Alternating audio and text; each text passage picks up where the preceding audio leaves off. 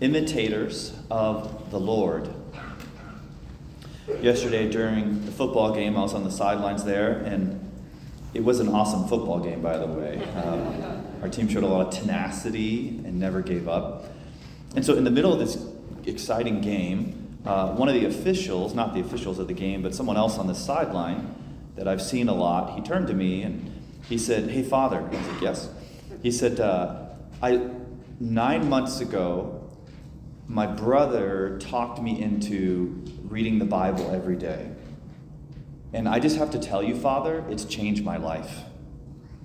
I was like, Really?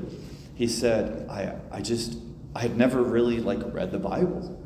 And it made me think about my life and how I am as like a father and a grandfather. And he said, uh, I actually have called up my kids, each one of them, and I apologized for things that I had done and said. And, and I told each of my kids, I said, I, I hope that you turn to God and you find Jesus and his love. It's really beautiful in the midst of just this busy day that, that he could acknowledge, he took the time to acknowledge to me that, that he has discovered what matters most. Jesus today shares with this scholar who comes to ask him this question of what's what matters most? What's what's the greatest commandment in the law? And, it, and it's something that as catholics you know as christians that you, you know we've heard. We hear a lot because it's most important. And we need to be reminded about what's most important often. And so we should be able to almost recite this.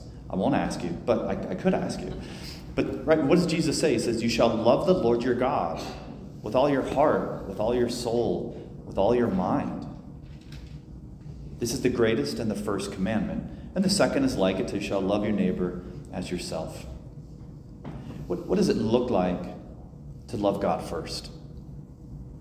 I, one thing, one way I think about it, I was inspired by the 78 students who went on a retreat last weekend. I mean, not everybody was able to go, right? But for these 78 students, they said, I've got homework to do, there's college life to be lived, all this stuff. And they said, there's nothing more important than going on retreat and spending time with the Lord. And there was several, like, you know, you could put a little litmus test on whether it was worth it or not, but like, at the at the end of the retreat they put on a little dance music and like literally every single person went to the dance floor and was just like having the time of their lives. Uh, and i mean usually we hit like 80% or 85% but like anyways. Um, but it just goes to show that like that, that there was a great joy and freedom that came from putting god first. One of our a new midnight speaker we had a few weeks ago he was talking about like five hacks, five tips for college students. And one of them was when it comes to like time management and schedule, he's like, everybody has their philosophy on time management and schedule. He's like, I want to propose something to you. And his, his proposal to us was start your every day with prayer.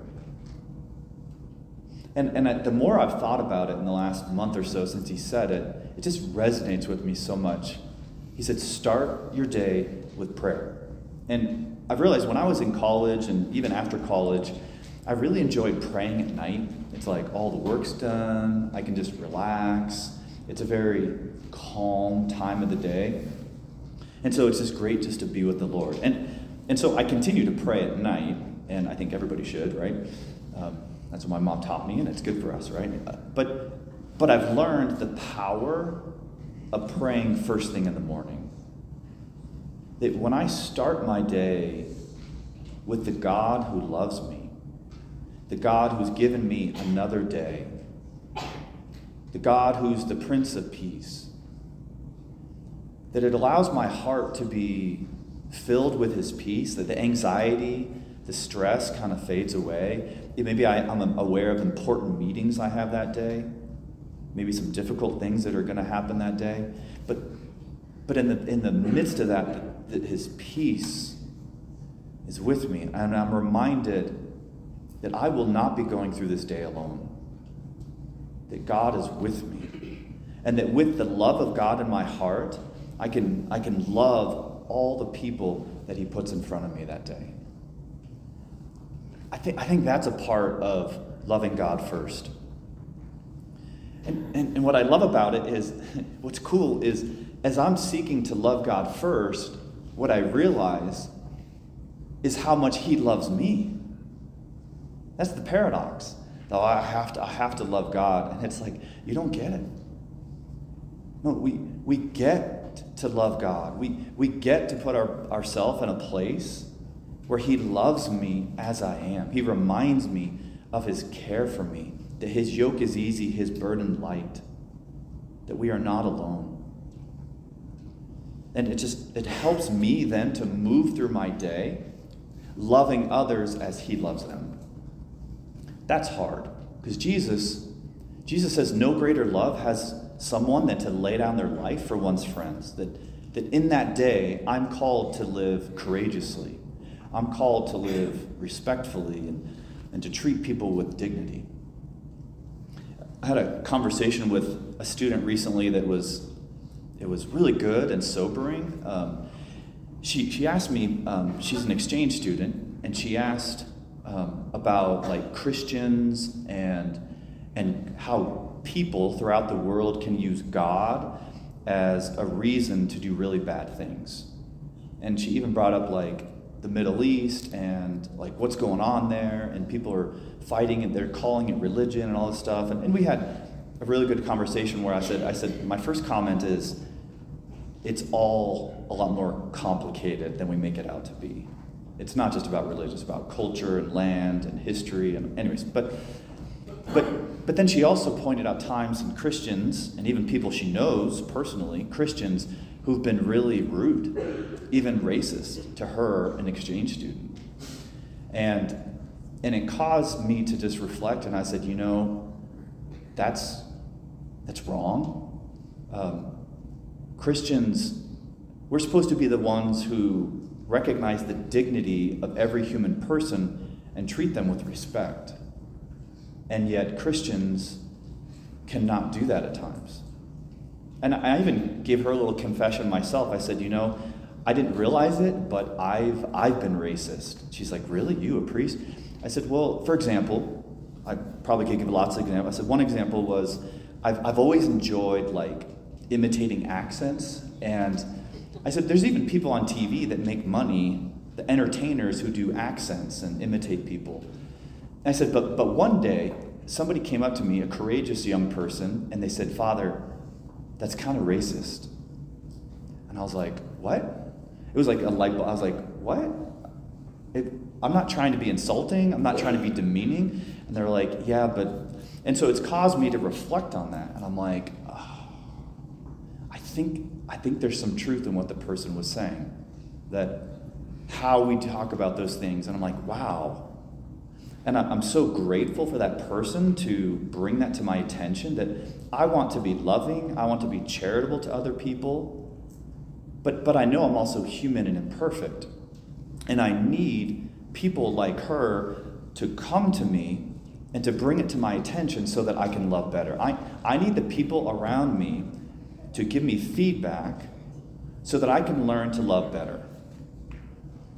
And, and I think, yeah, I, I just finished a class on cultural sensitivity and for uh, my master's in counseling. And, and part of it they say is how do we, how do we as a culture become more aware, more respectful? And it's like we, we need people to give us feedback and say, I know you're not meaning to be mean or whatever, but that's a little insensitive. And it's like, huh.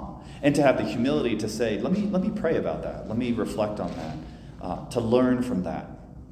But I think if I, if I reflect on it, even if people imitate me, I mean, they do say imitation is the highest form of flattery, but if, if people imitate me, or if, when I, I've gone to other countries, like if people were making fun of me or making fun of my accent, like that doesn't, that doesn't feel good.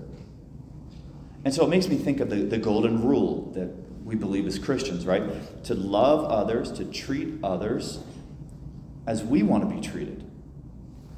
That's why in the first reading, when in the book of Exodus, thus says the Lord, you shall not molest or oppress an alien, a foreigner, for you were once foreigners yourselves in the land of Egypt. That, that the Israelite people were not from Egypt, but they went there and they were enslaved, and then the Lord brought them to freedom. And then the Holy Family, Jesus, Mary, and Joseph, they also went to Egypt. They were refugees, they were foreigners. And so you could say that it's in our story, it's in our history of that you and I have been immigrants, you could say. And knowing that is like, wow, that gives me a greater tolerance for, um, for example, immigrants or the, the widow and the orphan or the poor. That, that this is my brother or sister, and, and Christ thinks that they are worth dying for, and that I am called to imitate him and love them like he does. I'm called to, to love them as he does. You know, what's, what's powerful about this kind of love and this charity, this kind of charity, is that it, it works. There's a the Emperor Julian in the fourth century pointed out in his writings. He said these Christians over here, if you notice, they're kind to strangers, they care for the deceased, and they care for the poor. And this Christian religion is actually spreading because of their charity. So then this Emperor Julian says to his people, hey, by the way, we need to be more like them. That even though he's not Christian, even though he doesn't believe in that, he's very hostile, he was hostile to them, that he recognizes the goodness and the power of love. And so if we want to harness that power of love to change the world for the better and to build bridges between peoples who are in conflict, even beginning with our own families, it begins by opening ourselves to God and His love at the beginning of every day. To let His love permeate our hearts, to change our hearts, to become more and more like His Son Jesus, so that we can be imitators of the Lord.